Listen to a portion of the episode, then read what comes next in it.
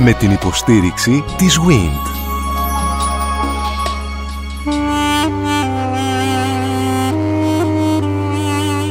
«1821» Μια συναρπαστική σειρά ραδιοφωνικών ντοκιμαντέρ στον Sky 100,3.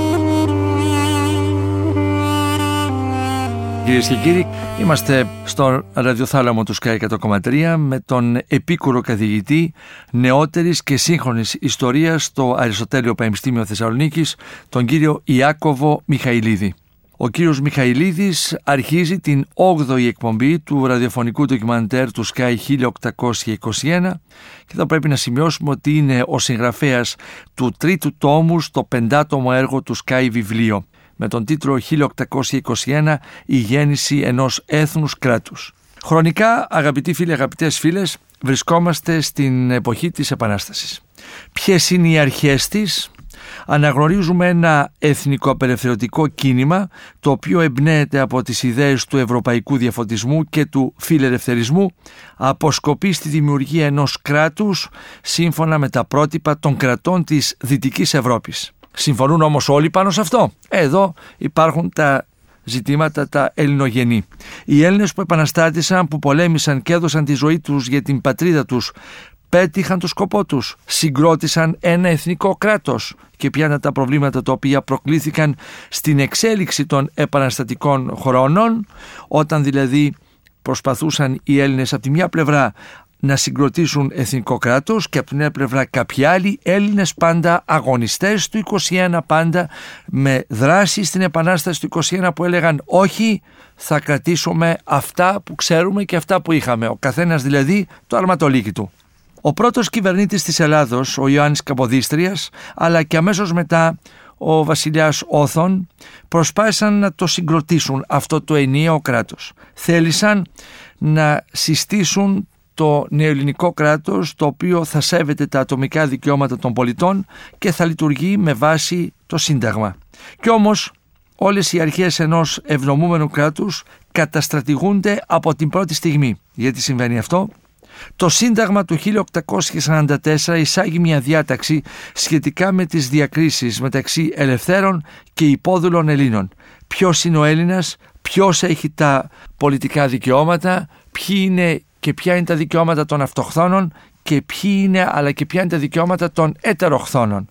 Με τον τρόπο αυτό μένουν εκτός εξουσίας πολλοί Έλληνες που ήταν και προέρχονταν από τον αλήτρωτο ελληνισμό. Σύμφωνα με τον Κολέτη αυτή η πράξη είναι ντροπή καθώς έτσι τεμαχίζεται και διασπάται ο ελληνισμός. Είναι η εποχή που αρχίζει η μεγάλη ιδέα της Ελλάδος και θα μας πάει για τα επόμενα 100 χρόνια όταν δηλαδή θα δούμε τα αποτελέσματα αυτής της αντιλήψεως ακριβώς 100 χρόνια μετά το 1822 δηλαδή με την καταστροφή της Σμύρνης το 1922. Κυρίες και κύριοι, μαζί με τον κύριο Ιάκωβο Μιχαηλίδη αρχίζει το ταξίδι μας στην επαναστατημένη Ελλάδα. Σας εύχομαι καλή ακρόαση. Κύριε Μιχαηλίδη, ποιες είναι οι ιδεολογικές αρχές της Επανάστασης; Οι βασικές αρχές ιδεολογικές της ελληνικής επανάστασης είναι ότι αποτελεί ένα ξεκάθαρο εθνικό απελευθερωτικό κίνημα το οποίο εμπνέεται από τις ιδέες του ευρωπαϊκού διαφωτισμού και του φιλελευθερισμού. Αποσκοπεί δηλαδή στη συγκρότηση μιας ευνομούμενης ε, πολιτείας, ελληνικής πολιτείας κατά τα πρότυπα των ανεπτυγμένων κρατών που υπήρχαν τότε στη Δυτική Ευρώπη.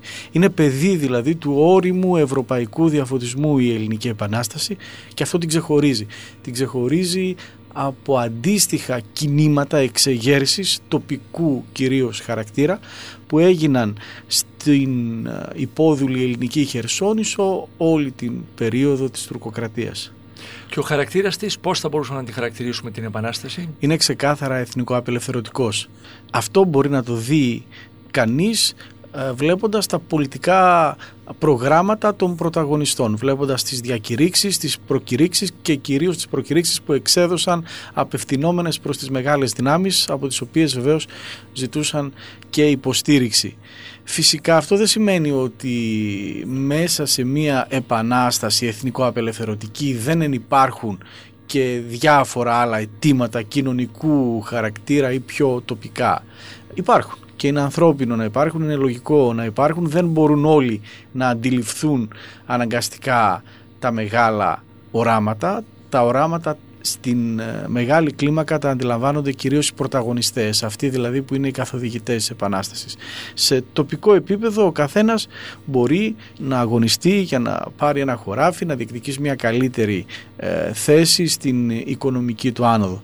Πάντως ένα επίσης είναι ξεκάθαρο και φαίνεται από την πρώτη στιγμή καταγγέλθηκε η εξουσία των Τούρκων στην ελληνική Χερσόνησο ως παράνομη δηλαδή ότι οι Οθωμανοί είχαν καταλάβει την ελληνική Χερσόνησο, δεν τους αναγνώριζαν ως συνεχιστές του Βυζαντίου και επομένως θεωρούσαν ότι είχαν κάθε δικαίωμα να επαναστατήσουν.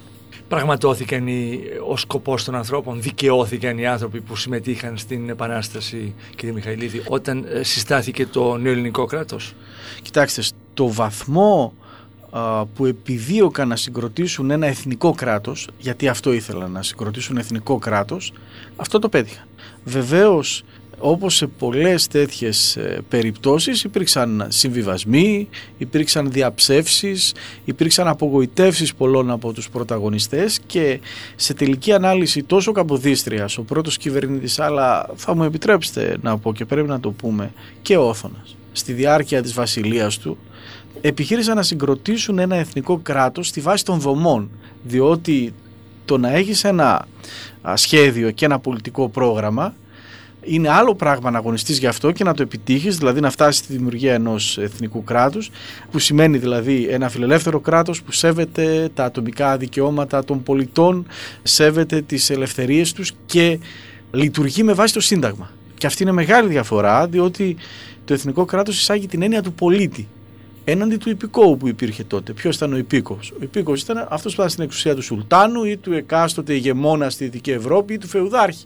Και όλοι αυτοί είχαν δικαίωμα ζωής ή θανάτου απέναντι του. Δεν υπήρχε κανένα ε, είδους έλεγχος, διότι ήταν ελαίο Θεού, έτσι ήταν και ο Σουλτάνος. Στο εθνικό κράτος όμως, ο πολίτης προστατεύεται από το Σύνταγμα. Και τι είναι το Σύνταγμα, το Σύνταγμα είναι ένα συμβόλαιο, το οποίο συνομολογείται ανάμεσα στους άρχοντες και τους αρχομένους, όπου κανείς δεν είναι αυθαίρετος. Εκεί δεν νομίζω ότι μπόρεσαν και το αποδεικνύει άλλωστε και η, και η σημερινή κατάσταση. Πολλά από αυτά τα οποία βιώνουμε οφείλονται στο γεγονός ότι οι θεσμοί του εθνικού κράτους, η αξιοκρατία, η γραφειοκρατία, η κεντρική οργάνωση, το μη πελατειακό σύστημα σε τελική ανάλυση, η φορολογία, η εντιμότητα στη σχέση του πολίτη με το κράτος από την πρώτη στιγμή καταστρατηγήθηκαν. Και γι' αυτό φτάνουμε σήμερα στο σημείο να διαπιστώνουμε ότι δεν έχουμε συγκροτηθεί ή δεν έχουμε οργανώσει το κράτος μας με αυτές τις έννοιες που σε άλλες δυτικές κοινωνίες τηρήθηκε αυτή η συμφωνία. Ακριβώς. Αυτό είναι και το πρόβλημα. Κοιτάξτε, πολλές φορές μιλώντας με τους φοιτητές, ε, θα πω ένα τραβηγμένο παράδειγμα, αλλά προκειμένου να το καταλάβουν οι ακροατές. Το εθνικό κράτος είναι μια όμορφη έπαυλη, ας τη χαρακτηρίσω έτσι. Αυτό στοχεύεις να κάνεις. Αυτές είναι οι δομές του και αυτές το χαρακτηρίζουν έτσι. Εμείς ουσιαστικά φτιάξαμε ένα πολύ κατώτερων προδιαγραφών οίκημα το οποίο στη συνέχεια προσπαθούμε συνεχώς να το αναμορφώσουμε εξοραίζοντας λίγο αυθαίρετο το. μου θυμίζει που προσθέτουμε δωμάτιο κάθε χρόνο. Ναι, διότι κοιτάξτε σε τοπικό επίπεδο ο τοπικισμός επικράτησε στην ομή της εξουσίας και στη διανομή της εξουσίας αμέσως μετά τη συγκρότηση του ελληνικού κράτους. Αυτό το πλήρωσε ο Καποδίστριας με τη ζωή του. Το πλήρωσε ο Όθωνας, ο οποίος καταγγέλθηκε ως επέμβαση των ξένων στην ελευθερία μας. Ξέρετε όλα αυτά τα οποία ηχούν ευχάριστα. Από ανθρώπους με σχόλια που σας δοκόπτω, οι οποίοι συμμετείχαν στον αγώνα ή στη συνέχεια παρουσιάστηκαν στην διανομή πάνω στην ομή και είπαν παιδιά είμαστε και εμείς εδώ απόντες στην προσπάθεια την αιματηρή των προηγούμενων 6-7 χρόνων. Και τα δύο, και τα δύο. Υπήρξαν και πολλοί πρωταγωνιστές όπως ο Μακρυγιάννης και ο ίδιος ο Κολοκοτρώνης που ήταν δυσαρεστημένοι. Ήταν δυσαρεστημένοι διότι δεν μπορούσαν να αντιληφθούν ποιες είναι οι δομές, αυτές οι καινούργιες οι εθνικές δομές που πρέπει να συγκροτηθούν. Διότι η επανάσταση τι σημαίνει; Η επανάσταση σημαίνει ότι ξεθεμελιώνουμε κάτι και φτιάχνουμε από την αρχή. Αυτό, το τι είναι αυτό που φτιάχνουμε, για μας μπορεί να φαντάζει αυτονόητο διότι εμείς είμαστε παιδιά αυτού του συστήματος. Για τους ανθρώπους όμως οι οποίοι ζούσαν σε μια αγροτική κοινωνία με τελείως ε, διαφορετικούς όρους στην οικονομική τους ζωή, στη σχέση τους με την κρατική εξουσία όλα αυτά φάνταζαν ουτοπικά, δεν μπορούσαν να τα αντιληφθούν, ήταν δικαιολογημένο. Δεν θέλω δηλαδή να πω αναγκαστικά ότι έγινε σκόπιμα αυτό το πράγμα. Συμβαίνει στην ιστορία. Το ελληνικό κράτος είναι ένα καινούριο εθνικό κράτος. Νομίζω ότι τώρα ολοκληρώνεται η φάση της πρώτης ενηλικίωσής του και μπαίνει στην περίοδο της οριμότητας. Και η ενηλικίωση συνδυάζεται και με τις Όσα παιδικές συμβαίνουν ασθένειες. και στις παιδικές ασθένειες και, σήμερα. όσα ζούμε, τα εφηβικά χρόνια και όλα αυτά. Ακριβώς. Όμως, κύριε Μιχαηλίδη, εκείνοι οι άνθρωποι που έζησαν υπό Οθωμανική Αυτοκρατορία και σε εκείνους που έζησαν ε, και την νέα περίοδο του ελληνικού κράτους έβλεπαν διαφορά του πριν με το μετά, ή στις δομές ήταν κάτι παραπλήσιο; Όχι. Κοιτάξτε να δείτε. Υπάρχει μια βασική διαφορά, να το πω πολύ απλά. Πώς ήταν η κατηγοριοποίηση του πληθυσμού εντός της Οθωμανικής Αυτοκρατορίας; Η βασική διαφοροποίηση ήταν με βάση το θρήσκευμα. Δηλαδή υπήρχαν οι μουσουλμάνοι, οι οποίοι ήταν η ανώτερη τάξη και αυτοί οι οποίοι κατεξοχήν στελέχωναν τον κρατικό μηχανισμό της Οθωμανικής Αυτοκρατορίας. Και από την άλλη υπήρχαν οι αλόθρησκοι, είτε ήταν χριστιανοί είτε ήταν Εβραίοι. Αν μιλήσουμε για τους χριστιανούς, αυτοί επιβαρύνονταν με την πλειοψηφία των φόρων. Τώρα, η Οθωμανική Αυτοκρατορία όμως δεν είναι κάτι ενιαίο. Δεν είναι το ίδιο να ζει στην Πελοπόννησο από το να ζεις στην Κωνσταντινούπολη ή στη Σμύρνη ή στη Μέση Ανατολή. Ούτε η Οθωμανική Αυτοκρατορία είναι ίδια το 1300, το 1700 και το 1800. Παραμονές της Επανάστασης τα τελευταία 50-70 χρόνια, ειδικά στην περιοχή της Ελληνικής Χερσονήσου και περισσότερο στο Μοριά, στη Ρούμελη και στα νησιά, Από το 1750 και μετά. και να- μετά μάλιστα. είχε χαλαρώσει το σύστημα. Πολλοί από τους ανθρώπους της τοπικής κοινωνίας είχαν βρει ένα μόντους βιβέντη, μπορούσαν δηλαδή να ζήσουν κάπως καλύτερα. Αλλά αυτό δεν συνέβαινε, δεν, σύ- δεν σήμαινε, με συγχωρείτε, ότι ήταν ισότιμοι. Με όρους του σήμερα θα σας έλεγα, παρότι είναι αναχρονισμός στην ιστορία, ότι ήταν πολίτες δεύτερης κατηγορίας. Σε κάθε περίπτωση. Κάθε φορά που είχε να επιλέξει το Οθωμανικό κράτος, αν έφτανε ο κόμπος στο χθένι, θα επέλεγε τη θρησκεία. Επομένως, αυτοί οι άνθρωποι είδαν αλλαγή στη ζωή τους. Είδαν αλλαγή διότι για πρώτη φορά εντάχθηκαν ισότιμα. Είτε μπορούσαν να το συνειδητοποιήσουν αμέσως, είτε δεν μπορούσαν. Αυτό δεν σημαίνει όμως ότι δικαιώθηκαν και όλα τα αιτήματά τους. Ας πούμε το ζήτημα της διανομής των κλήρων το αγροτικό ζήτημα στην Ελλάδα απασχόλησε τουλάχιστον μέχρι και το Μεσοπόλεμο. Δηλαδή Για πάνω άλλα από 100 ένα- χρόνια και πλέον. το πελατειακό σύστημα μας Ισχύει ως βασανίζει σήμερα. ακόμη και σήμερα και αξιοκρατία. Αλλά εν δυνάμει, με βάση δηλαδή αυτό που λέει το Σύνταγμα και ο νόμος, σαφώς ήταν καλύτερα. Υστερούσε το πρώτο σύνταγμα, κύριε Μιχαηλίδη. Από τι αντλήσαμε την έμπνευσή μας ε, στο πρώτο σύνταγμα, ποια χώρα μας καθοδήγησε; Κοιτάξτε, είναι σαφέστατα ο φιλελευθερισμός που πηγάζει από τη Γαλλική Επανάσταση και ακόμη περισσότερο από την Αμερικανική Επανάσταση. Το πρώτο σύνταγμα της επαναστατημένης Ελλάδας, το σύνταγμα της Επιδαύρου του 1822, είναι ένα από τα πιο δημοκρατικά και φιλελεύθερα συντάγματα σε παγκόσμιο επίπεδο. Είναι ουσιαστικά μία αντιγραφή από το αμερικανικό σύστημα, το πιο προωθημένο της εποχής. Και δεν είναι τυχαίο ότι είχε επηρεάσει πάρα πολύ ο Μαυροκορδάτος, ο Νέγρης και κάποιοι φιλέλληνες οι οποίοι εμπνέονταν από αυτές τις ιδέες. Καθώς όμως εξελίσσεται ο αγώνας και καθώς συγκροτείται το κράτος, οι επόμενες εθνοσυνελεύσεις μεταβάλλουν λίγο κάποιες διατάξεις του συντάγματος και όταν συγκροτείται το κράτος, κυρίως στο σύνταγμα μεταγενέστερα του 1844, εισάγουν μια διάταξη δεν ξέρω αν θέλετε και μπορώ να την αναλύσω, η οποία αποτελεί τη βάση και καταγγέλθηκε εκείνη την εποχή και για το πελατειακό σύστημα και για διακρίσεις μεταξύ ελεύθερων και υπόδουλων Ελλήνων. Είναι αυτή Τι έλεγε που- ακριβώς; Έλεγε ότι στην Εθνοσυνέλευση τότε το 1844 υπήρξε μια μεγάλη σύγκρουση. Ποιος είναι ο Έλληνας, ποιοι θα είναι Έλληνες, όχι με την έννοια ποιος αισθάνονταν Έλληνας, αλλά ποιος θα έχει πολιτικά δικαιώματα και επομένως πολιτικά δικαιώματα ποιος έχει δικαίωμα στην ομή της εξουσίας, ποιος έχει το δικαίωμα του εκλέγην και εκλέγεστε; Εκεί λοιπόν υπάρχει η περίφημη σύγκρουση των αυτοχθονιστών και των ετεροχθονιστών. Οι αυτοχθονιστές ήταν αυτοί οι οποίοι πίστευαν ότι για να είσαι Έλληνας θα έπρεπε να γεννηθείς εντός της ελληνικής επικράτειας της επικράτειας. τότε, ενώ οι υπόλοιποι Δηλαδή στην έλεγαν. Πελοπόννησο και στη Ρούμελη.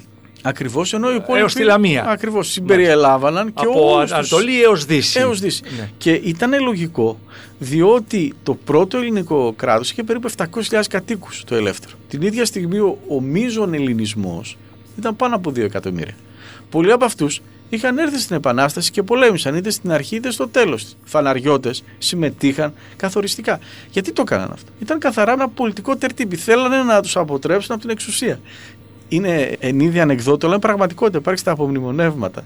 όταν ε, συνεδρίαζαν για το Σύνταγμα της Επιδαύρου, μιλούσαν όλοι αυτοί οι φραγκοφορεμένοι, οι δυτικοφερμένοι και έλεγαν διάφορα πράγματα. Θέλουμε δημοκρατία, ελευθερία, ισότητα. Και άκουγαν κάποιοι από τους προύχοντες, τους προεστούς της Πελοποννήσου, που είχαν ένα διαφορετικό τρόπο σκέψης και σε μια στιγμή ένας από αυτούς λέει στους διπλανούς του: Αφήστε τους να μιλάνε. Εμείς ένα σύστημα ξέρουμε και με εκείνο θα κυβερνήσουμε. Ποιο είναι αυτό το σύστημα, το σύστημα μωραϊτικών. Αυτό λοιπόν το σύστημα μωραϊτικών ήταν που δημιούργησε προβλήματα, δεν το λέω απαξιωτικά. Δεν το λέω για να μειώσω το ρόλο αυτών των ανθρώπων. Θα μπορώ να σας μιλώ επί ώρες για τη συμβολή τους. Γιατί η Επανάσταση τελικά τους είχε ανάγκη όλους και τους ενσωμάτωσε όλους.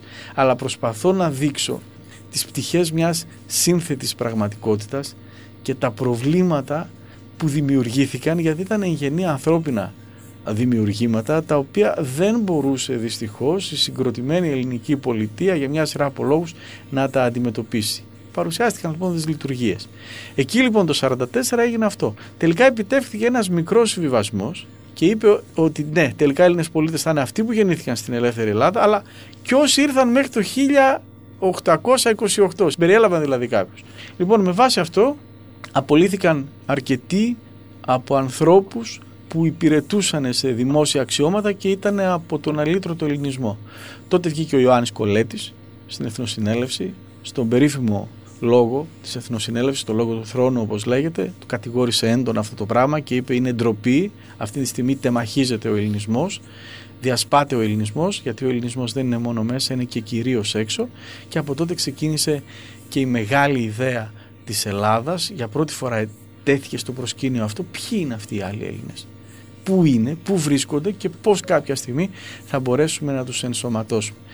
Αυτά είναι μεγάλες ιστορίες, είναι που δεν έχουν φωτιστεί πολύ ενδιαφέρουσες, για, για την σύγχρονη κοινωνία μας και θα ήταν πολύ διαφωτιστικά, θα κατανοούσαμε πολλά πράγματα το σήμερα Νομίζω, ναι. μαθαίνοντας τα ιστορικά δεδομένα. Νομίζω ναι, γιατί αυτός. Και όχι να κρίνουμε το τότε με τη ματιά με του σήμερα όπως πολύ σήμερα. σωστά λέτε εσείς οι επιστήμονες της ιστορίας. Ναι, ναι, ναι, γιατί κοιτάξτε, αν κρίνουμε το τότε με βάση το σήμερα, πούμε, θα δούμε, θα δούμε το εξής. Θα αρχίσουμε αυτές τις συζητήσεις και αφορούν όλες τις ιστορικές προσωπικότητε. Τι ήταν ο Μέγας Αλέξανδρος; Κάποιοι θα σας πούνε ήταν ο σφαγέας των λαών. Κοιτάξτε να δείτε. Με βάση τους όρους του σήμερα μπορεί να ήταν. Αλλά τα γεγονότα δεν κρίνονται τότε. Για εκείνη την εποχή ο Μέγας Αλέξανδρος ήταν ένα λαμπρό στρατιωτικό πνεύμα το οποίο μετέφερε τον ελληνικό πολιτισμό. Μετέδωσε πολιτισμό. Παντού. Και έτσι και με πάρα πολλούς άλλους. Αυτό δεν το κάνουμε για να συμψηφίσουμε τα γεγονότα ή να ωρεοποιήσουμε τις γωνίες. Αλλά για φανταστείτε να έρθει κανείς μετά από 5.000 χρόνια και να κρίνει εμάς τους σύγχρονους με βάση τα δεδομένα της δικής του εποχής, τα οποία εμείς δεν τα ξέρουμε. Δεν θα ήταν άδικο. Εμείς δεν είμαστε δικαστές. Ο ιστορικός επικρατεί αυτό και θέλω να το ξέρουν οι ακροατές. Δεν είναι δικαστής. Δεν έρχεται εδώ για να βγάλει πόρισμα. Όχι. Τι θέλει να κάνει; Φωτίζει τα γεγονότα και τους ανθρώπους.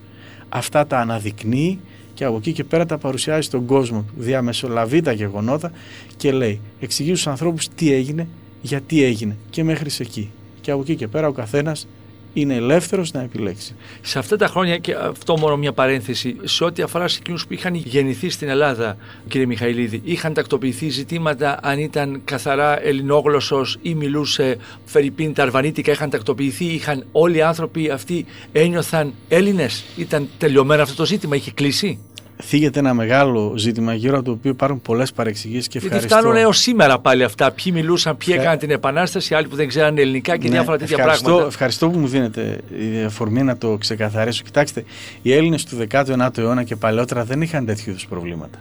Δεν ήταν ζήτημα φιλετικής καθαρότητας, δεν εξέτασαν το DNA. Ποια ήταν η δύναμη του ελληνισμού; Παραδοσιακά, ποια ήταν η δύναμη του; Η παιδεία. Η παιδεία. Και ό,τι φέρει η παιδεία. Η θρησκεία ήταν επίσης ένας συνεκτικός δεσμός ο οποίος ένωνε όλους τους χριστιανούς σε όλη την Οθωμανική Αυτοκρατορία διότι τότε οι άνθρωποι κατηγοριοποιούνταν μόνο θρησκευτικά. Δεν υπήρχαν εθνικές διακρίσεις. Χριστιανοί αυτό ενδιαφέρον τους Οθωμανούς αυτό ξέραν. Την εκκλησία τους ξέρανε και το αν είχαν σχολείο αυτό τίποτα άλλο. Αυτά είναι μεταγενέστερα φαινόμενα.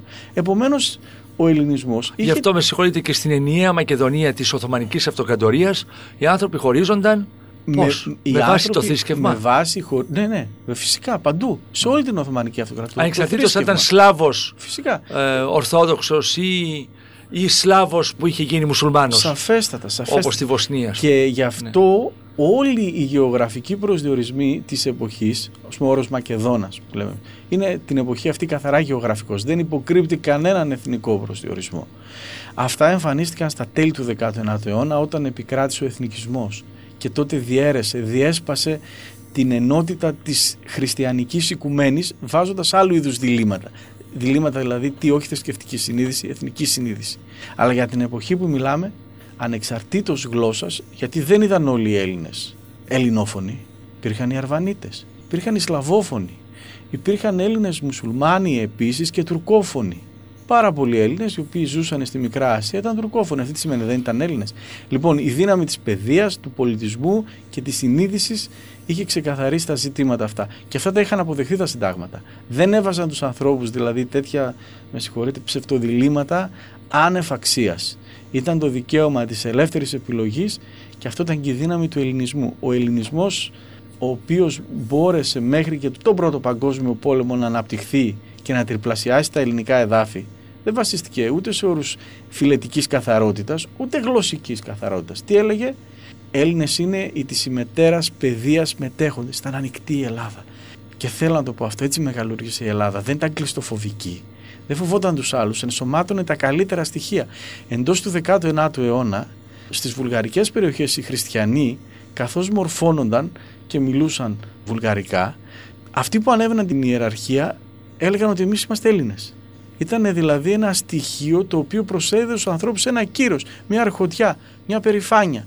Αυτό ο απομονωτισμός, η φοβία για τους άλλους και η κλειστή κοινωνία είναι δημιούργημα στην Ελλάδα του 20ου αιώνα. Μετά τη Μικρασιατική εκστρατεία εξηγείται και αυτό το φαινόμενο, αλλά είναι κατά τη γνώμη μου ένα φαινόμενο από το οποίο η Ελλάδα δεν έχει να κερδίσει τίποτε. Με όρους πολιτισμού πρέπει να μιλήσει, η Ελλάδα αυτό είναι το μεγάλο της πλεονέκτημα και αυτό έκαναν οι Έλληνες του 19ου αιώνα νομίζω με τον καλύτερο τρόπο. Κύριε Μιχαηλίδη, εσείς γράψατε τον τρίτο βιβλίο από το πεντάτομο έργο, από τις εκδόσεις Sky για το 1821 και ο τίτλος ε, του κεφαλαίου που πραγματεύεται το τρίτο βιβλίο είναι ο αγώνας των Ελλήνων, πολιτικές επιλογές και στρατιωτικές επιχειρήσεις 1821-1827. Πού εστιάζετε την προσοχή σας, ποια είναι τα δικά σας κεφάλαια, ποιες υποθέσεις χειρίζεστε εσείς; Θα σας πω. Καταρχήν περιλαμβάνεται στον τρίτο αυτόν τόμο τα γεγονότα από τη σύσταση της φιλικής εταιρείας που διεύθυνε την Ελληνική Επανάσταση έως την άφηξη του Καποδίστρια γιατί τα γεγονότα από τον Καποδίστρια και μετά συνεχίζονται στον επόμενο τόμο. Τώρα όλη αυτή η σειρά των βιβλίων περιλαμβάνεται σε αυτό το οποίο εμείς ονομάζουμε δημόσια ιστορία και επιτρέψτε μου δίχως διάθεση κολακίας να εξάρω τέτοιες πρωτοβουλίες από τη μεριά του ΣΚΑΙ γιατί πραγματικά δίνουν τη δυνατότητα στους ιστορικούς να επικοινωνήσουν με μεγαλύτερες μερίδες της ελληνικής κοινωνίας προσπαθώντας με επιστημονικό πάντοτε κύρος και εντιμότητα δεν υπάρχει έκπτωση σε αυτό το σημείο να εξηγήσουν κάποια πράγματα. Εδώ λοιπόν το βιβλίο ουσιαστικά χωρίζεται σε δύο μεγάλα μέρη. Το πρώτο εξιστορεί τις εξελίξεις, την έναρξη επανάστασης, τις ιδεολογικές της αρχές, τις μάχες, τις συγκρούσεις, τις ήττες, τον εμφύλιο πόλεμο. Και το δεύτερο μέρος είναι θεματικό, ασχολείται, προσπαθεί να εξηγήσει στο κοινό τους όρους με τον οποίο έγινε ο αγώνας, δηλαδή ποιος ήταν ο στρατός, ποιοι ήταν αυτοί που πολέμησαν, πώς πολεμούσαν, τι τρέφονταν αυτοί οι άνθρωποι, πώς ζούσαν, τι έγινε με τους πρόσφυγες στην Επανάσταση, ποιες ήταν οι απώλειες που είχαν και να παρουσιάσει δηλαδή και την καθημερινότητα παράλληλα με τα γεγονότα προκειμένου να μπορέσουμε να εξηγήσουμε ένα φαινόμενο συγκλονιστικό στην ολότητά του. Κύριε Μιχαηλίδη, από ό,τι έχω καταλάβει ακούγοντάς σας, δίνεται έμφαση στον άνθρωπο η παρατήρησή σας ό,τι αφορά στην συνολική ματιά στον αγώνα είναι ο άνθρωπος που επί της ουσίας είναι και αυτό. Δηλαδή υπάρχουν άνθρωποι που πρωταγωνιστούν και μπαίνουν μπροστά και κάνουν ιστορία. Και είναι η απαρχή και του ονομαζόμενου ελληνικού κράτους. Έτσι δεν είναι η επανάστασή μας. Έτσι είναι φυσικά. Ναι. Κοιτάξτε, η έμφαση που δίνουμε στον άνθρωπο είναι γιατί αυτή είναι η ουσία της επιστήμης μας και δεν πρέπει να την ξεχνούμε. Γιατί δηλαδή κάνουμε επιστήμη, γιατί ασχολούμαστε με την ιστορία, τι θέλουμε να πούμε. Παλαιότερα η επιστήμη ουσιαστικά της ιστορίας εκπονούνταν προς τέρψη του αυτοκράτορα. Οπότε οι ιστορικοί της εποχής, σε παλαιότερες εποχές, τι ήταν, ήταν αυτοί που ζούσαν στο παλάτι και ουσιαστικά εξυμνούσαν τις πράξεις του μεγάλου αυτοκράτορα. Και για πολλούς αιώνες αυτή ήταν η κατάσταση. Σήμερα η ιστορία όμω. Και τον υμνούσαν και τον δοξολόγουσαν. Μόνο αυτό έκανα. Σήμερα όμως η ιστορία έχει προχωρήσει παραπέρα. Έχει πάει πολλά βήματα παραπέρα. Είναι μια επιστήμη, θα τη λέγαμε, ολιστική. Δηλαδή, αν μπορούσαμε να είχαμε την Επανάσταση μέσα από τα μάτια ποιον θεωρείται τον πιο ασήμαντο άνθρωπο της εποχής; Αν είχαμε τη μαρτυρία του και μπορούσαμε να την παρουσιάσουμε και να την αναδείξουμε, αν υπήρχε βραβείο Νόμπελ Ιστορίας θα το έπαιρνε ο ιστορικός ο οποίος θα το είχε επιχειρήσει. Γιατί τι θέλουμε να πούμε; Θέλουμε να πούμε ότι στο ιστορικό παρελθόν ο ιστορικός είναι υποχρεωμένος να δίνει ίσο βάρος σε όλα τα υποκείμενά του. Δεν γράφει μια ιστορία ούτε για τους άρχοντες ούτε και για τους αρχόμενους. Γράφει μια ιστορία για όλους. Και αυτό βάζει και τα όρια του. Γιατί είναι ένα φιλοσοφικό ζήτημα αυτό πόσα πράγματα ξέρουμε από το παρελθόν. Τα ξέρουμε όλα; Όχι, δεν τα ξέρουμε όλα. Ξέρουμε μόνα όσα το παρελθόν ήθελε να ξέρουμε και αυτά που έχουν σωθεί. Επομένως μας βάζει και κάποια όρια γιατί ξέρετε η ιστορία είναι αγαπητή σε πολλές χώρες και στην Ελλάδα ιδιαίτερα. Αλλά λίγο πρέπει να την αποφορτίσουμε όλοι θεωρούμε ότι γνωρίζουμε ότι ξέρουμε ιστορία, και ότι μπορούμε να κρίνουμε κιόλας. Ακριβώς κρίνουμε και κυρίως επικρίνουμε. Και μάλιστα γίνεται και ε, πολλές φορές αντικείμενο στο να εκφωνούμε κορώνες και να λέμε διάφορα παχιά λόγια. Οι ιστορικοί... Και παίρνουμε την αλήθεια που μας βολεύει. Που μας βολεύει. Οι ιστορικοί δεν το κάνουν αυτό. Ξέρουν την ταπεινότητά τους, ξέρουν τα όρια τους. Γι' αυτό και αυτό που θα σας πούν είναι αυτό που πιστεύουν τη συγκεκριμένη χρονική στιγμή που το πιστεύουν και με βάση τα δεδομένα που έχουν. Τίποτε παραπάνω. Ούτε μία λέξη. Τώρα, όσον αφορά την Επανάσταση, έχουμε πολλές πηγές. Αρκετές πηγές από τους πρωταγωνιστές της, Έλληνες και ξένους, και είμαστε τυχεροί σε αυτό. Και έτσι τολμώ να πω ότι έχουμε μια πολύ καλή εικόνα. Ξέρουμε δηλαδή σε γενικές γραμμές το τι έχει γίνει. Είχαμε όμως καιρό να ασχοληθούμε με το 1821 εμείς της κοινωνίας. Εσείς οι επιστήμονες κάνετε τη δουλειά σας. Με την έρευνά σας, με την πανεπιστημιακή σας δουλειά ως δάσκαλοι. Και αυτή ήταν η εκπαίδευσης, αλλά είχαμε καιρό να μπούμε στο 1821. Δεν θέλω να θεωρηθεί τώρα ότι ευλογούμε τα γένεια μας, δεν το λέω όχι, σε όχι. καμία περίπτωση. Θα σας πω τι φέρνει ναι. η σειρά. Και ναι. αυτό ήταν ε, το φίλο μου στον καθηγητή του Θάνατο Βερέμι, ο οποίος είχε την ιδέα. Κοιτάξτε να δείτε. Επειδή είναι η εθνική μας ιστορία, η Επανάσταση του 1821 απασχόλησε κυρίως τους ιστορικούς του 19ου αιώνα. Επομένως, μέχρι και τις αρχές του 20ου, λίγο πολύ τα μεγάλα, τα κλασικά έργα είχαν γραφτεί. Από εκεί και ύστερα πάντοτε ενδιέφερε το 21 μια εποχή είχε ενταχθεί σε ιδεολογικές διαμάχες οι οποίες αποπροσανατόλιζαν την κοινή γνώμη προσπαθούσαμε να το ερμηνεύσουμε όπως σας είπα με βάση όρους του σήμερα. Ήταν κοινωνική επανάσταση ήταν εθνικοαπελευθερωτική επανάσταση αυτά δεν υπήρχαν. Ήταν ξεκάθαρα εθνικοαπελευθερωτική επανάσταση. Και αφέθηκε. Από τότε όμως μέχρι σήμερα πέρασε πολύς καιρός. νέες πηγές είδαν τα φώτα της δημοσιότητας από όλο τον κόσμο. Επίσης η ιστορία είναι μια ιστορία σε κίνηση. Και επειδή τα ερωτήματα που θέτουν οι ιστορικοί συνεχώς μεταβάλλονται, ακόμη και τις ίδιες πηγές τις διαβάζουμε διαφορετικά, δηλαδή φωτίζουμε άλλες πηγές. Συν το γεγονός ότι από τις διαθέσιμες πηγές για πρώτη φορά στο ελληνικό κοινό αλλά όχι μόνο στο ελληνικό κοινό, νομίζω ότι σε μια πολύ μεγάλη κλίμακα παρουσιάζονται και οι Οθωμανικές πηγές. Είναι σαν να κάνουμε ιστορία του εμφυλίου πολέμου γνωρίζοντας στην Ελλάδα την άποψη μόνο της μιας πλευράς. Έτσι ήταν και η Ελληνική Επανάσταση. Εμείς ό,τι γράψαμε ήταν από τις πληροφορίες τις ελληνικές και τις ε, απόψεις που είχαν μεγάλες δυνάμεις της εποχής, κυρίως οι Βρετανοί, οι Γάλλοι. Οι Οθωμανοί, τι πίστευαν οι Οθωμανοί, δεν το ξέραμε. Και δεν το ξέραμε για πολλούς λόγους. Δεν για... θέλαμε να το ξέρουμε, Όχι. ή γιατί δεν είχαμε πρόσβαση στην πηγή; Δεν είχαμε πρόσβαση στην πηγή. Και επίσης για ένα ακόμη λόγο, ένα πρακτικό λόγο που είναι όμως ε, ανυπέρβλητος για τους ιστορικούς. Ότι τα Οθωμανικά αρχεία της περίοδου είναι γραμμένα στην παλιά Οθωμανική γραφή. Και αυτοί είναι ελάχιστοι άνθρωποι στον κόσμο που μπορούν να τη διαβάσουν. Ε, λοιπόν, σε αυτή τη σειρά έχουμε τη χαρά να φιλοξενούμε έναν εξαίρετο διδάκτορα ιστορίας Τούρκο ο οποίος είναι στην ε, Αμερική και ο οποίος έχει τη δυνατότητα να διαβάσει αυτές τις πηγές και να μας τις παρουσιάσει. Συν το γεγονός ότι και εμείς εδώ στην Ελλάδα έχουμε συλλέξει πια αυτές τις Οθωμανικές πηγές και στα πανεπιστήμια μας με ειδικούς ερευνητές τους οποίους τους έχουμε ε, ακριβώς εκπαιδεύσει για αυτό το λόγο αρχίζουμε και ε, βλέπουμε και την άλλη πλευρά του φεγγαριού που είναι χρήσιμη, πολύ χρήσιμη. Λέτε σε ένα σημείο του κειμένου σας ότι ο Θεόδωρος Κολοκοτώνης στα απομνημονεύματά του αναφωνεί κατάλαβα πως ό,τι κάνουμε θα το κάνουμε μόνοι μας. Γιατί την είπε αυτή την κουβέντα, σε ποια φάση του πολέμου του Εθνικού Απελευθερωτικού κύριε Μιχαηλίδη; Σοφή κουβέντα είπε ο Κολοκοτρώνης, τίποτε λέμε και εμείς τίποτε δεν σου χαρίζεται και όλα κατακτιούνται. Κοιτάξτε, η Ελληνική Επανάσταση δεν ήταν η μοναδική, το μοναδικό κίνημα στη διάρκεια των τεσσάρων περίπου αιώνων της Οθωμανικής διοίκησης. Είχαν γίνει και άλλες εξεγέρσεις με πιο χαρακτηριστική, την πιο πρόσφατη, αυτή που είχε γίνει 50 χρόνια νωρίτερα, τα ορλοφικά εδώ στην Πελοπόννησο, κάτω στην περιοχή της Μάνης. Όλες όμως αυτές οι εξεγέρσεις είχαν ένα κοινό χαρακτηριστικό. Βασίζονταν στην επίκληση πραγματική ή φανταστική κάποιας ξένης δύναμης. Και κυρίως της Ρωσίας, της ομόδοξης Ρωσίας, η οποία θα ερχόταν το ξανθό γένος του Βορρά να μας απελευθερώσει. Στην ρωσική αυλή υπηρετούσαν πάρα πολλοί Έλληνες και πίεζαν τον εκάστοτε τσάρο. Αυτό έγινε στα ορλοφικά.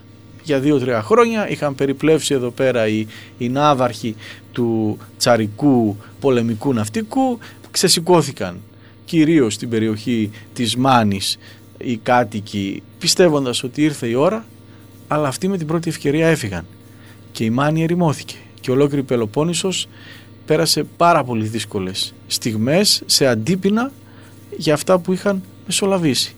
Κατάλαβε λοιπόν τότε ο Κολοκοτρώνης γιατί είχε αρχίσει να διαβάζει μάλλον του διάβαζαν, έβαζε και του διάβαζαν κείμενα της εποχής. Προσέξτε τι συγκλονιστικό γεγονός είναι αυτό. Και πόσο μεγάλο μυαλό είχε αυτός ο άνθρωπος, ο απλός άνθρωπος ο αγράμματος άνθρωπος. Κατάλαβε λοιπόν ότι εμείς πρέπει να τους αναγκάσουμε να ρίξουν το μάτι τους και σε εμά. Πολύ δύσκολο. Ξέρετε σε ποια εποχή; Σε μια εποχή που ο Ναπολέον είχε ιτηθεί στο Βατερλό και είχε υπογραφεί το 1815 η συνθήκη της Βιέννης.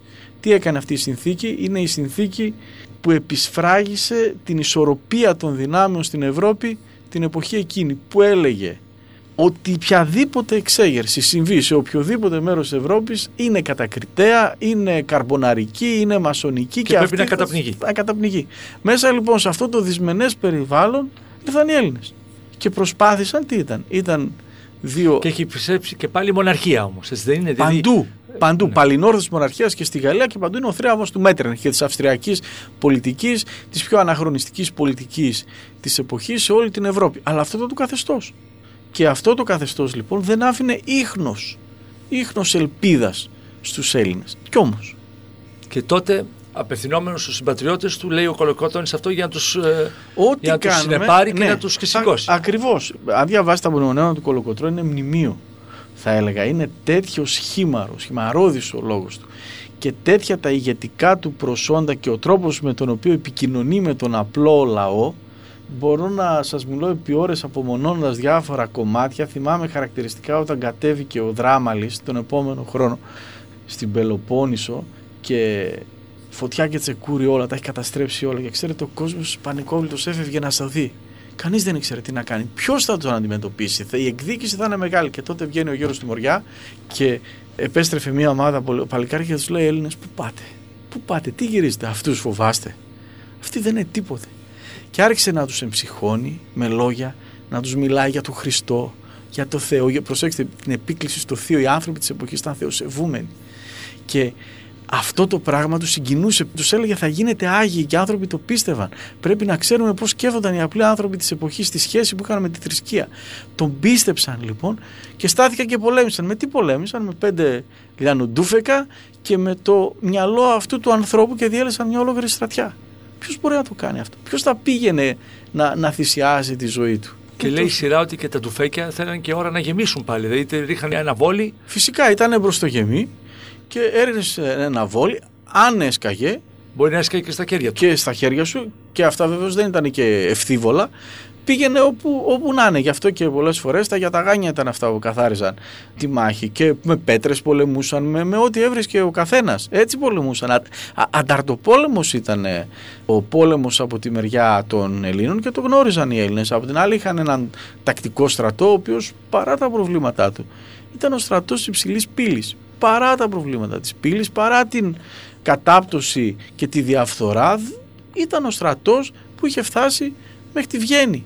Επισημαίνει όμως και η σειρά σε ένα επεισόδιο κύριε Μιχαηλίδη ότι σε αντίθεση με τους ευρωπαϊκούς τακτικούς στρατούς που ήταν και για λόγους αξιοπρεπίας και ηρωισμού και ανδρείας ο ένας στρατός αντιμέτωπος με τον άλλον και πυροβολούνταν μέχρι να πέσει ο τελευταίος ε, κάτω νεκρός εμείς κάναμε την εισαγωγή του ανταρτοπόλεμου γιατί ακριβώς ξέραμε ότι είχαμε να παλέψουμε με έναν πολύ μεγάλο δυνατό στρατό και ήμασταν 5-10 όλοι και όλοι. Ακριβώς. Και γιατί ο. ο... Και χωρίς μέσα. Έτσι είναι. Ο τακτικός στρατός προποθέτει και μια μορφή κρατικής οργάνωσης. Εμείς δεν είχαμε. Τι κρατική οργάνωση; Τη Δυτική Ευρώπη υπήρχαν τα βασίλεια, οπότε μπορούσαν να συγκροτήσουν στρατό. Εδώ δεν υπήρχε τίποτε. Γίνανε προσπάθειες από το ξεκίνημα, αλλά οι προσπάθειες αυτές έγιναν τους φιλέλληνες και ήταν αποτυχημένοι άνθρωποι. Πολεμούσαν το πρωί και το απόγευμα γύρισαν στο χωριό τους. Τις περισσότερες φορές έτσι γινόταν. Είχαν τις καθημερινές ασχολίες τους. Ο καθένας έχει την οικογένειά του να φυλάξει την περιοχή του, το χωριό του. Αυτά τα πράγματα είναι τα συγκινητικά.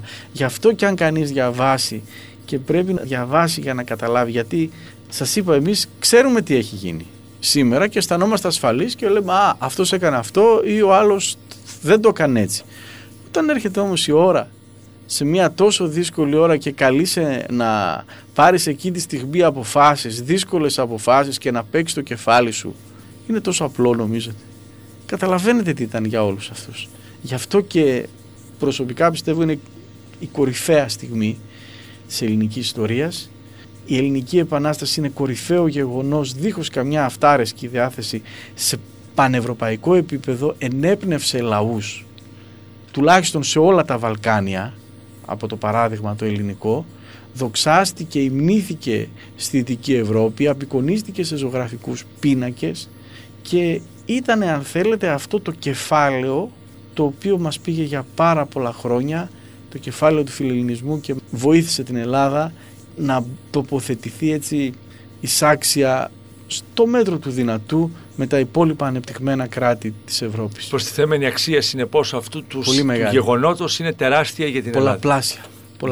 Και αν υπήρχε ο Παρθενώνας ο οποίος έφερνε τους περιηγητές στα Οθωμανικά υποκατοχή ενώ χρόνια της Ελλάδος, στη συνέχεια ο περιφερειακός αγώνας ήταν αυτός που σε συνδυασμό με τον Παρθενώνα και την Ακρόπολη Ακριβώς. ήταν αυτός που διέδωσε όλη, σε όλη την οικουμένη το πνεύμα του ελληνισμού. Ακριβώς. Ο Παρθενώνας ήταν η αφετηρία. Τι εννοούμε ο Παρθενώνας, εννοούμε η αρχαία ελληνική κλασική γραμματεία. Αυτήν μάθαιναν οι μορφωμένοι νέοι στη Δυτική Ευρώπη και αυτήν έψαχναν. Δεν την βρήκαν όταν ήρθαν εδώ, βρήκαν τα χαλάσματα, δεν βρήκαν Έλληνες να ντύνονται με χλαμίδες, αλλά βρήκαν αυθεντικούς Έλληνες. Βρήκαν έναν πολιτισμό λαϊκό, ο οποίος τους συγκίνησε. Στην αρχή δυσκολεύτηκαν να το καταλάβουν, αλλά όταν μπόρεσαν να αντιληφθούν το τι έγινε, εξήμνησαν όλους αυτούς τους ανθρώπους και τους προέβαλαν σε πολλαπλάσιο βαθμό στις πατρίδες τους, κατηγορούσαν τα κράτη τους γιατί καταπίεζαν αυτούς τους ανθρώπους που είχαν κάθε δίκιο και ήταν καταπιεζόμενοι από τους Τούρκους και, και, και, και τους βοήθησαν τελικά, βοήθησε πάρα πολύ αυτό το πράγμα στο να συγκροτηθεί το ελληνικό κράτος. Και το είδαμε και στην περίοδο των Βαβαρών, εγώ επιμένω και σε αυτό το γεγονός, είναι παρεξηγημένο. Εμείς όλα τα θεωρούμε ότι είναι ξενικές επεμβάσεις εδώ και ότι κάθε τι που γίνεται από το εξωτερικό είναι όλο για το κακό μας. Λες και όλοι, ας πούμε, επιτρέψτε μου, ξημεροβραδιάζονται, σκεφτόμενοι τι ζημιά θα κάνουν. το κακό της Ελλάδος. Ναι.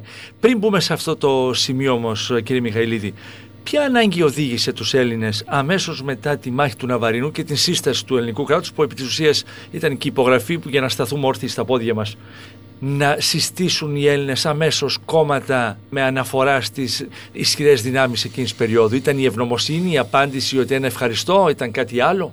Όχι. Κοιτάξτε, είναι κάτι πολύ απλό. Είναι το παιχνίδι της εξουσίας. Ρωτούν οι φοιτητές πολλές φορές στα αμφιθέατρα πόσο ελεύθεροι είμαστε πόσο ανεξάρτητοι είμαστε και πόσο ανεξάρτητη τελικά ήταν η Ελλάδα το 1830 και ρωτούν τελικά την ελευθερία την κερδίσαμε ή μας τη χάρισε; Και η απάντηση είναι πολύ απλή.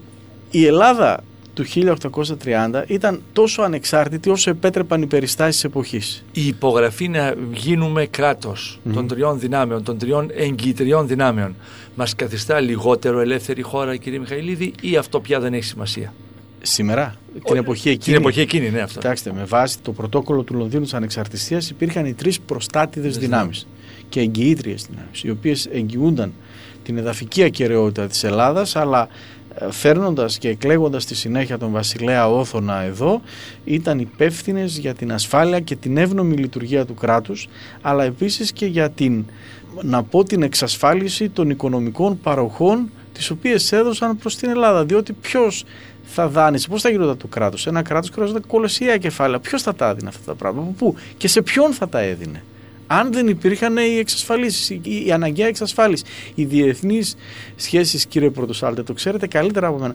δεν βαστηρίζονται στον νόμο του Ευαγγελίου. Είναι σχέσεις συμφέροντος. Είναι δούνε και λαβίν και είναι σχέσεις εξάρτησης. Ο ισχυρός και ο λιγότερο ισχυρός. Εκείνη την εποχή λοιπόν. Με και βάση... μεταλλάσσονται και Φυσικά, εξελίσσονται, δεν μένουν σταθερέ και αυτές οι συμμαχίες. Την εποχή εκείνη και μόνο το γεγονός ότι έγινε ανεξάρτητο κράτος Ελλάδας. Προσέξτε το, τον όρο ανεξάρτητο. Ενώ τα υπόλοιπα βαλκανικά κράτη ανεξαρτησία είδαν 70 χρόνια αργότερα. Μετά το 1878, μισό αιώνα, με συγχωρείτε. Αυτόνομα γίνονταν. Αυτόνομα σημαίνει καθοδηγούμενα. Ελεγχόμενα πλήρως.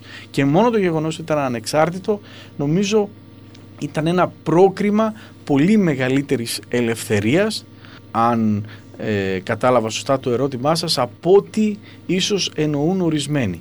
Αλλά μέσα στο πλαίσιο αυτό υπήρχε και το παιχνίδι της εξουσίας προστάτητες δυνάμεις εγκαθίδρυσαν την Ελλάδα, ήθελαν να εξασφαλίσουν τα δικά τους συμφέροντα και καλά έκαναν από την πλευρά τους, κάθε κράτος αυτό οφείλει να κάνει και χρησιμοποίησαν σε εισαγωγικά η λέξη κομματικές παρατάξεις Αγγλικό κόμμα, Γαλλικό κόμμα και Ρωσικό κόμμα στην Ελλάδα προκειμένου να προωθήσουν αυτά τα ερίσματά τους.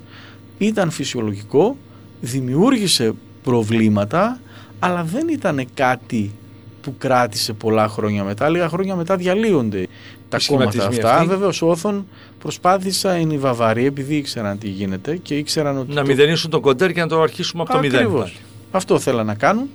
Εδώ τώρα θα ήθελα να κλείσουμε την, αυτή μας την εκπομπή, την πρώτη κύριε Μιχαηλίδη, ακριβώς με την αναφορά σας στην βαβαρική περίοδο, γιατί από εκεί ε, κινήσατε προηγουμένως να μας πείτε. Ναι. Λοιπόν, είναι παρεξηγημένη αυτή η περίοδος, της προσδίδουμε χαρακτηριστικά τα οποία δεν ε, ισχύουν στην πραγματικότητα. πιστεύω ναι και για μια ολόκληρη περίοδο ζώντας υπό το δίκαιο αίτημα της εθνικής ανεξαρτησίας, του αγώνα εναντίον των ξένων, όλα αυτά τα πράγματα, είδαμε και τα δεδομένα της εποχής, εκείνης της εποχής, μέσα από το πρίσμα των δικών μας προβλημάτων σήμερα. Δεν ήταν έτσι όμως.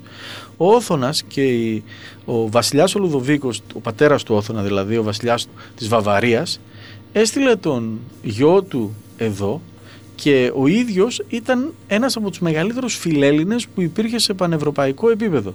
Έστειλε τον Όθωνα, δεν τον έστειλε μόνο του, τον έστειλε πλαισιωμένο από μια σειρά από τους ικανότερους και πιο καλλιεργημένους συμβούλους τους οποίους διέθετε το κράτος του.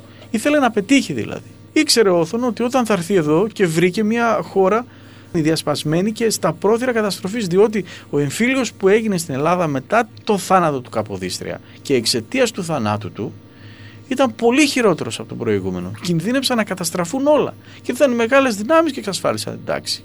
Και ήρθε ο Οθόν και προσπάθησε να φτιάξει ξανά, να συνεχίσει την προσπάθεια του Καποδίστρια ένα κράτος από το μηδέν.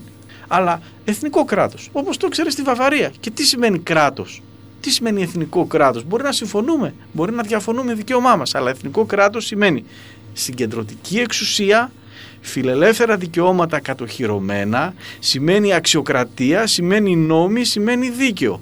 Αυτά προσπάθησε να κάνει και να επιβάλλει μια κοινή ιδεολογία. Δεν λέω πως δεν έκανε λάθη, έκανε λάθη. Αλλά το σχέδιό του σε γενικές γραμμές ήταν σωστό. Κύριε Μιχαλίδη, σας ευχαριστώ πολύ. Και εγώ ευχαριστώ. Εάν σας άρεσε το ραδιοφωνικό ντοκιμαντέρ που μόλις ακούσατε, μπείτε στο sky.gr κάθετος podcast και γίνετε συνδρομητής.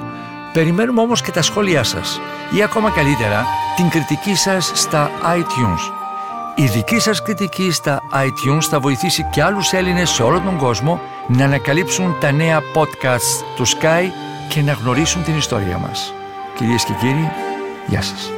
Για την εκπομπή συνεργάστηκαν Παρουσίαση Άρης Πορτοσάλτε Παραγωγή Τζένι Πουπολίδου Επιμέλεια εκπομπής Αθανασία Χατζή. Η ηχογράφηση και η τεχνική επεξεργασία έγινε από τους ηχολήπτες του Sky 100,3